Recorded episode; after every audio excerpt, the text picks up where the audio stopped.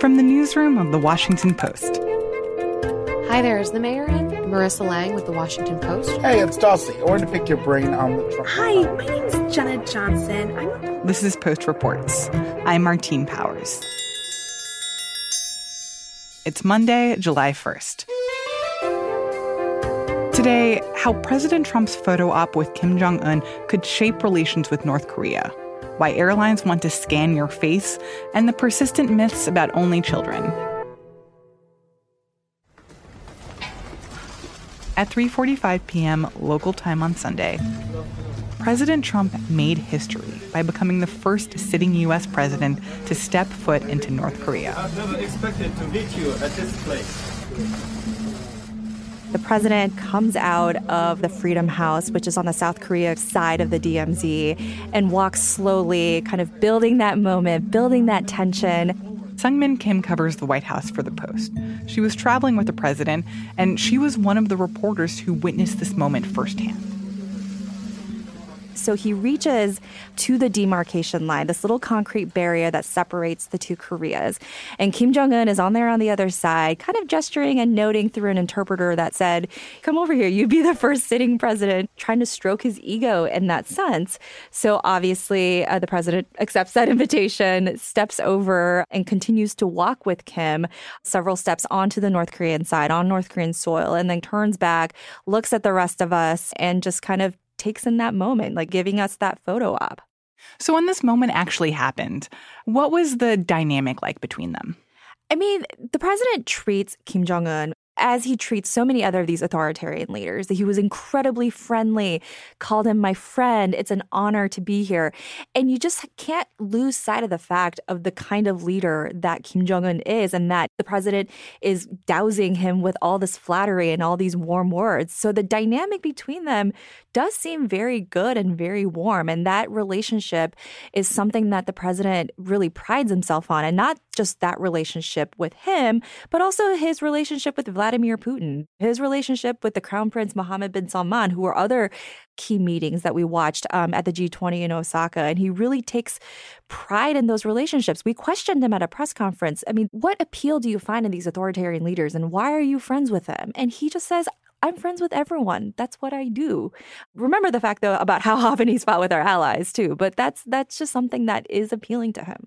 And since this meeting with Kim Jong Un, part of the way that President Trump has justified this is by telling reporters that that he has made big progress in the denuclearization of North Korea. Is that true? Not really. And he knew that this was something that was going to be raised by the press. Because if you rewind a little bit and figure out where things were left off at the Hanoi summit in February, there is this fundamental disagreement between the two sides over the lifting of economic sanctions, over um, basically the North dismantling its nuclear program. And there has been no substantive, at least public, progress in the last four months on whether uh, those two sides have resolved those differences. And remember, North Korea has test fired missiles in the time since. But the president seemed really kind of touchy and sensitive about that point. So, because so much of the trip, um, and so much of the trip to the DMZ, which was jarring, was him spent uh, complaining about the press coverage about his progress or the lack thereof on these talks with North Korea. But if you look at what happened after yesterday, and we're still trying to figure out what happened in the private, you know, meeting with Kim Jong Un and him, but it looks like all he got out of the meeting was a commitment to restart talks again, which isn't really a win here. Well, so then if by having this meeting there was no real tangible progress or promises made by North Korea in the process, then why why is President Trump calling this a win or why is this meeting with Kim Jong Un so politically beneficial for him? Well, he first of all, he believes it's a win and he wants to frame it as a win. And he's trying to push the narrative that it was a victory. And look, as long as they are talking in a more diplomatic fashion, as long as the tensions are down, like we don't go back to the fire and fury days of uh, 2017, I think we can all agree that's a good thing for the American people and for the world. However, there has to be some sort of a takeaway here, especially in these high stakes meetings. I mean, there are previous presidents that had discussed sit downs with North, the various North Korean leaders, and they don't grant those because of the propaganda value that you grant and the legitimacy that you grant leaders of North Korea. And um, our colleague in Beijing, Anna Fifield, tweeted some images of how this uh, how this is playing, how essentially Kim Jong Un is able to use this as a propaganda victory because he is standing next to the leader of the free world who is calling him his friend, that it's an honor to visit him. So you have to think about the implications on that end as well. Do you think President Trump is worried about those implications, or does he see this as having benefits for him politically? Let's be you know blunt this is all about him. He wanted to make that history. He again for some reason cozies up to these types of leaders. So i don't know what we're going to be looking for what's going to happen in the next several months. What i did think was interesting was that in the post meeting uh, brief press conference that he had with reporters after he met with uh, kim jong-un he stressed that he was not in a rush. He was not in a rush for a third formal summit with kim. He was not in a rush i mean he was excited to get the talks going again but not in a rush to reach a solution at this point. He just kind of wanted to let it go organically. So you do wonder what his goal is here, especially when, again, we hadn't seen any substantive uh, development towards resolving that fundamental dispute between the two sides.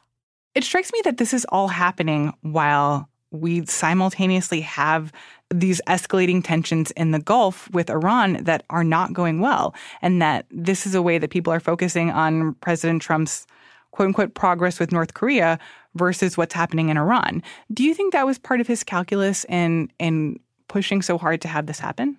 I think a lot of um, what the president does is deflecting from the problem of the day or the controversy of the day. And he has been a master at that in many respects.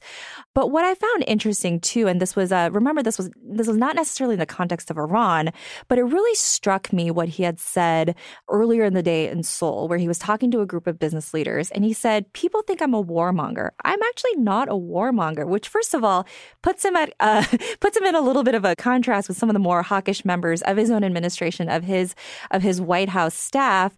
But it shows you that you know in all these hot spots across the globe, the president, while he wants to look tough, he also does not want to engage in extended military confrontations, particularly in the Middle East. Uh, that is not something that he campaigned on. He campaigned on kind of extricating the United States from that. So it remains to be seen how he's going to respond to these escalating tensions, particularly the ones that we saw earlier this morning. Because on Iran, he has also indicated that he's kind of in no rush either. So that's a really interesting tension that we're seeing with with Trump within the administration um, about kind of that balance between, you know, him as a hawk and him as a dove. Seung Min Kim covers the White House for the Post. There was a lot of show with this third meeting, uh, but beyond that, there really has been no change whatsoever in terms of where we stand with North Korea's nuclear program. Anna Fifield is the Beijing bureau chief for The Post. She recently published a new book on the North Korean leader. So, the hard work uh, of denuclearization is still lies ahead of everyone here. And that is going to be very, very difficult indeed because Kim Jong un has shown no sign of wanting to give up or being willing to give up his nuclear program. And that's something that the US has been insisting upon uh, all this time. All along, Kim Jong un has clearly been wanting this diplomatic process to continue, to resume. We saw that with the beautiful love letter he sent to Donald Trump on the anniversary of uh, their Singapore summit, the visit by President Xi Jinping of China to North Korea last month could also be seen as uh, viewed as a sign that things were heating up again. These visits have happened in advance of American summits before. So I think from Kim Jong Un's perspective, he really does want to embark on this process of diplomatic engagement, of normalization, because he wants sanctions relief. He desperately wants sanctions relief because now, having developed a credible nuclear program, he's really turning to the economy. He wants to develop the economy, uh, not to open it necessarily, but to give a sense to the people that uh, life is improving under his, you know, wise leadership. So he can't do that while these crippling sanctions remain in place. Anna Fifield is the Beijing bureau chief for the Post.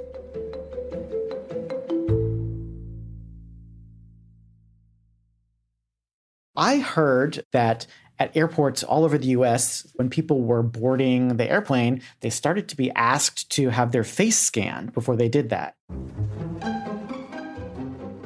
I was like, what? This sounds a lot like kind of what we either saw in, you know, some dystopian science fiction films or have heard about is going on in China, but this is happening in the US. So I had to kind of go see it for myself.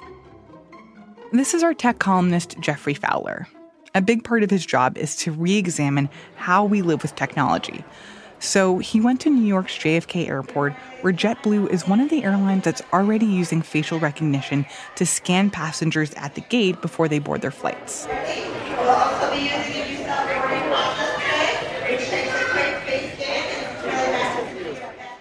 There's this booth, and you kind of step into it, and it takes a picture of your face sometimes three photographs if they don't get the, the first one right. And then it's sending those photographs of your face to a government database where the government has its own photos of Americans and travelers to the US, and they're trying to look for a match between them. So, Geoff writes this story about what his experience was using this technology, what other people thought about it, its potential benefits and pitfalls. And then, a couple hours after my, my story published on the Post website, I get a call from Customs, the government agency that's running this program, and they said, Oh, remember how you asked us if we'd ever been hacked? Turns out they had been, and they were in the process of telling Congress about it, and that's why they hadn't told me earlier. But in fact, one of those worst case scenarios that I feared that people's faces had been stolen had already happened. So, what does it mean that they lost all of this data? Like, what is the worst case scenario here? The worst case scenario for the people who were affected, and they say that in this case, about 100,000 people were affected, is that somebody has a database with their faces and in, in this case we learned was also license plate numbers because this particular breach happened with a government subcontractor who was working on one of the facial recognition programs at a land border. But it's all the same database as um, and all the same systems as being used at airports as well. Um, so in this case, for those hundred thousand people, um, that means somebody has their face. We don't know who. We don't know who they might sell it to. Uh, we don't know um, how that might be used in the future. But you could imagine that, let's say, a um, a, a, country that was hostile towards the US uh, was able to get their hands on a big database like this, they could use it to surveil American citizens, right? Because they would have the keys, they would have the, the sort of layout of, of Americans' faces that they could then apply to other photographs or other video surveillance that, that they might get their hands on. In this case, the custom says they don't believe that the names of people were associated with the photos that were stolen, but that could just as easily have happened. So it was really a big warning call to all of us that this is something we need to take really seriously because facial recognition isn't just a technology, it's a superpower. And do we have the right systems in place, the right laws in place, just the right ideas in place to, to really deal with it? And so, what is the government saying about why they're doing it and why they're collecting all these photos of people? Is it because of security or just because it's more convenient for people going through the airport if they don't have to stop and show their passport everywhere they go?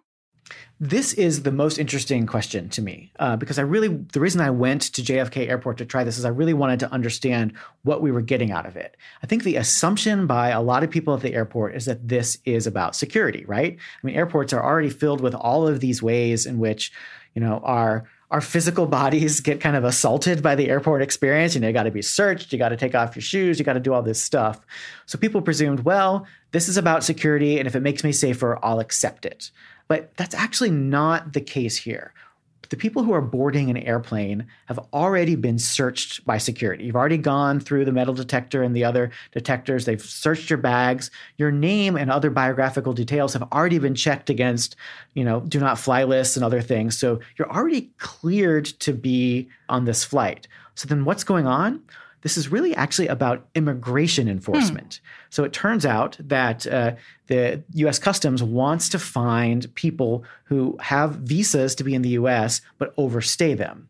And they say that sometimes people do this by sending somebody else to leave the country under their name. And so using systems to check for fake visa holders as they leave the country might might stop some of this. So I asked Customs, so how big is this problem that we're solving with this very, you know, controversial and invasive new technology? And they said about 1% of US visa holders overstay. And of those, we don't know how many try this airport trick.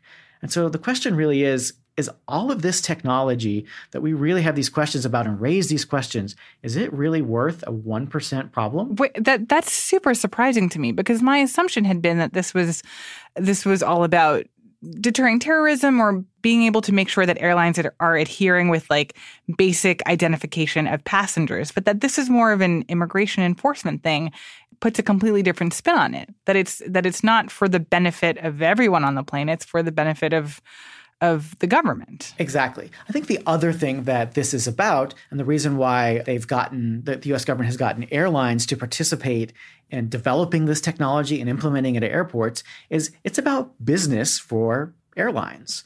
Look, anybody who's traveled at the at an airport over the last couple of decades in the US knows that they're looking for more and more ways to reduce the number of human beings they have to hire to do things, right? Airlines see uh, this technology, see facial recognition as a way to further find efficiencies at the airport. No longer would a human have to check your ID when you dropped off your bag, for example, at bag check.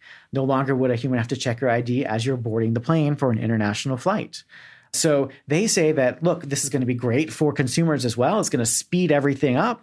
And they can also save money on employees or maybe just reassign those employees to less menial tasks where they can spend more time actually helping us. So again, I ask the question so, how big is the problem that we're really solving with this? How much can we really save? So it turns out at Atlanta's airport, where they've had some of the most extensive programs like this for the longest period of time, they say that doing face scanning speeds up boarding international flights by two seconds per passenger. Oh no. That's that's why so like in in the total of even a even a, a very booked flight you're looking at maybe a, a four minute total savings on onboarding time for everyone they said up to nine minutes uh, for everybody altogether. But here's the other thing that I think we really need to talk about here. It's that so how well does this technology work? Because there have been a lot of studies that show that the current state of facial recognition technology doesn't work as well on people with darker skin, doesn't work as well on women if the system doesn't recognize you, you get booted to a separate line, right? Where you then have to be checked by a human being. So, are we putting in place systems that might discriminate against people at the airport? I think that's also a very dangerous and real possibility, too. Which is funny because that is already an issue at the airport where people are discriminated against, and certain types of people tend to be pulled aside for extra security screening, but that this will just further reinforce this through technology. Exactly. And again, I kept asking, wait a minute, why are we doing this? There's the danger of having our data stolen. You know, this isn't really solving that big of a security problem for the United States. And it doesn't seem to be speeding up things that much for the airlines. So maybe we really need to hang on for a minute and really understand this technology before we, we bring it to the airport. Well, let me ask this. Are average people buying this argument that this is all about making the consumer's life easier and that this is all about security and convenience at the airport? Sadly, I think most consumers are buying into it. The airlines and uh, government officials say they get very few complaints, very few people saying they want to opt out. And that makes sense with what I saw at the airport at JFK as well. You know, I'm sitting there and I'm talking to people waiting to get in line, and one lady said to me, You know, I don't care if the government needs to strip me down naked to uh, if it's going to get me onto this plane faster and make it safer i'll do it. I think it's a post 9-11 world. Many americans sort of think that way. But i think that's dangerous and in my column i called it a convenience trap. This is that we're being sort of tricked into accepting technology that's really, really, really invasive and has all of these problems that we haven't worked out yet. We don't really have laws to cover you know, in exchange for something that isn't really worth it to us. Geoff Fowler is a tech columnist for The Post.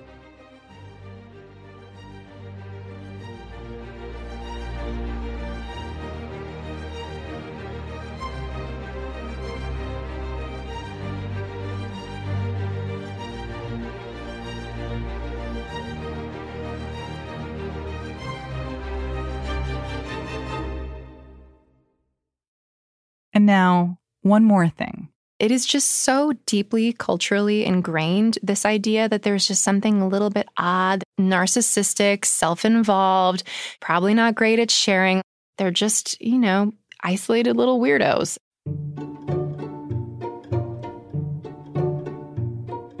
Caitlin Gibson writes about parenting and families for The Post. And recently, she's been writing about only children and how they're misunderstood, even though it's becoming more and more common in the US to have just one kid. Statistically, we were starting to see a rise in the number of families that were choosing to stop at just one. Since the mid 70s, the percentage of women who finish their childbearing years with just one child has actually doubled. Sometimes it's a choice. They go into it very consciously sure that they want to have just one child. Sometimes it's more of a situational thing. People are starting their families later. Women are spending more time investing in their careers. And so when you have your first child at 37 or 38, not everyone feels like it's such a priority to have a second kid that they're going to go to the ends of the earth to make that happen. This idea that only children tend to be more narcissistic or more self involved or more isolated, where did that come from? It really originates with one person. His name is Granville Stanley Hall. He was the preeminent child psychology expert of the late 19th century, and he conducted this study, quote unquote, in 1896, which was a survey of what he called at the time peculiar and exceptional children. And it was incredibly unscientific. It was not done in any way that modern research would recognize as credible. For example, many of the kids that he interviewed lived on farms in rural areas where they were totally isolated. And because they had no siblings to share the workload, they were responsible for huge amounts of manual labor every day a situation that would make any kid unhappy. So, those kids are not at all representative of children today who might be in daycare at the time that they're six months old and are being raised around all kinds of other kids. But it led him to very famously declare that being an only child is disease in itself. And really, from that one idea and that one survey, that is a stereotype that has just persisted. Modern child psychologists have totally debunked this study. But this ongoing stereotype about children without siblings, it's something that Caitlin feels invested in pushing back against because she's an only child. And so am I. Do you get that thing where people ask you all the time, like, what was it like to be an only child? Oh, yeah, absolutely. Um, friends of mine who are in a place where they're deciding whether they want to have one or two kids will often ask me how I felt about being an only child. And what do you say? I really liked being an only child. I had a great relationship with both my parents. And I, you know, I liked being by myself. For the story I spoke with our former US poet laureate, Billy Collins, who has very famously talked about being an only child and wrote a great poem about it. And he talked about how he liked being in his sort of private, imaginary places when he was a kid. And that's how I felt too. I also didn't have any trouble making friends. I feel like, especially as an adult, I have kind of supplemented the lack of siblings by finding other people who I love that much. I mean, I love them like they're my blood family for whatever, you know, DNA means as far as family goes. And so for me, it was a pretty good experience. I remember when I was a kid and I would tell friends or they'd ask me if I had any brothers or sisters and I'd say no I'm an only child. And they'd be like oh you're so lucky. Like I hate my brother. I hate my sister. I wish I were an only child. You must get all of your parents attention. And now in adulthood I feel like when I talk about being an only child people are more likely to respond with a sense of either curiosity or concern mm-hmm. either about like oh, did being an only child kind of mess you up as a kid?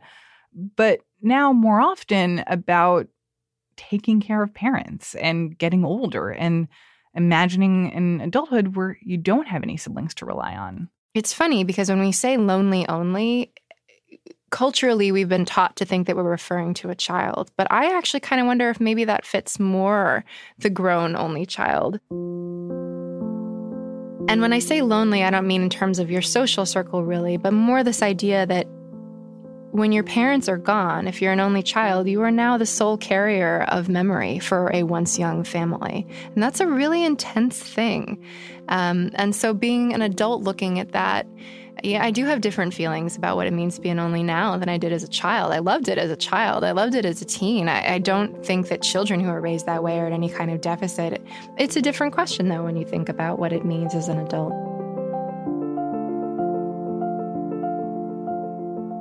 Caitlin Gibson covers families, children, and parenting for The Post.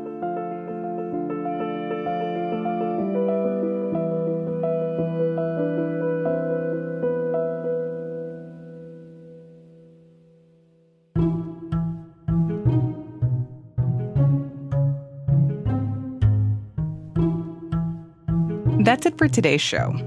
Follow me on Twitter. I'm at Martine Powers for more extras and behind the scenes info from the show. Today, I'm sharing the audio of Caitlin Gibson reading U.S. Poet Laureate Billy Collins' poem, Only Child. It's lovely and it's worth taking a listen.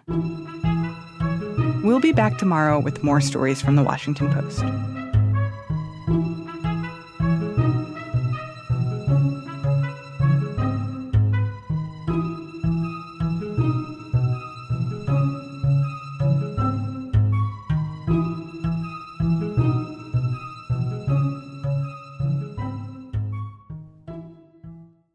This episode is sponsored by the Aquarius Project podcast from the Adler Planetarium. When a meteor crashed in a Great Lake, these Chicago teenagers Is this actually going to like go somewhere? joined forces with scientists They specialize in asteroids, to find a way to hunt for space rocks the so called small bodies of the solar system. 200 feet underwater. It's not impossible. It's there's not a 0% chance. From the Adler Planetarium, the Aquarius Project podcast. Subscribe now, wherever you listen. Hey, this is Christina Quinn. I'm the host of Try This, the Washington Post's new series of audio courses. The idea behind Try This is to become better functioning humans without having to comb the internet for countless hours. In our first course, we learned how to sleep better. Now, we're going to learn how to make our friendships stronger. I'll offer expert tips that are doable, and I'll keep it short. So let's do this. Classes in session. Find Try This from the Washington Post wherever you listen.